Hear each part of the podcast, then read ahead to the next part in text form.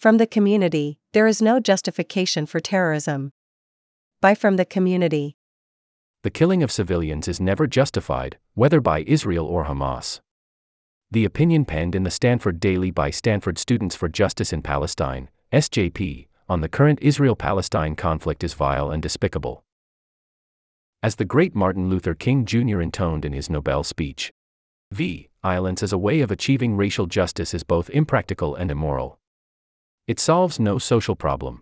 It merely creates new and more complicated ones. Violence is impractical because it is a descending spiral ending in destruction for all.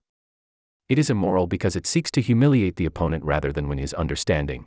It seeks to annihilate rather than convert. Violence is immoral because it thrives on hatred rather than love. It destroys community and makes brotherhood impossible.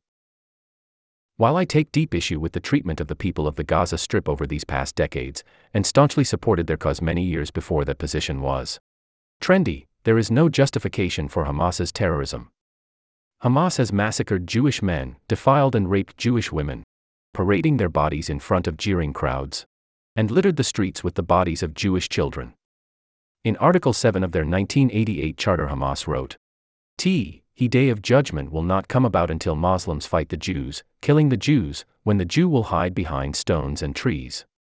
The stones and trees will say, O Muslims, O Abdullah, there is a Jew behind me, come and kill him. Hamas's dream is not to expel Israel from the Gaza Strip, nor even to exterminate Israel as a nation. Their dream is the extermination of the Jewish people. There were many Israelis who advocated for the lifting of the Gaza blockade. How many of them did Hamas murder? While the Israel Defense Forces have, at times, committed grave injustices against the people of the Gaza Strip, there is no equivalence here. SJP excuses child murder, rape, and terrorism as freedom fighting. The SJP's article draws a false parallel with Ukrainian soldiers who are bravely fighting to protect their country from autocracy. Perhaps SJP believes Russia's propaganda about the Azov Brigade but takes no affront. SJP paints Israelis as colonialists, ignoring that the Jewish people have suffered persecution and genocides for thousands of years, ignoring that Israel is a nation besieged by anti Semitic powers. Hamas is funded by Iran via Hezbollah and by the Gulf states. Finally, let us not forget the treatment of women by Hamas. SJP, under a faux shroud of progressivism, defends a group which, in 2021, determined that women should not be allowed to travel freely without the permission of a male guardian.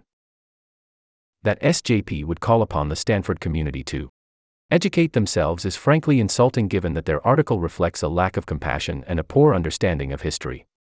To understand the current conflict, one must understand that Hamas does not recognize Israel's right to exist, as they reaffirmed in 2017. Hamas rejects the notion of any long term, peaceful solution. While Israel bears some responsibility for the failure of long term negotiations, Hamas has, at numerous times, incinerated peaceful dialogue. For instance, in 2003, Hamas ended a ceasefire with the suicide bombing of a bus in Jerusalem.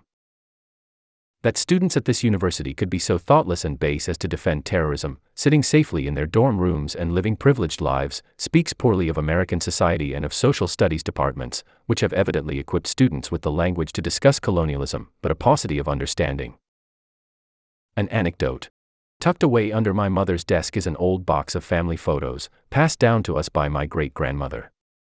A group of wonderful people sit in that box, people my mother was robbed of the opportunity to know by the Nazis and the German concentration camps where they died torturous deaths.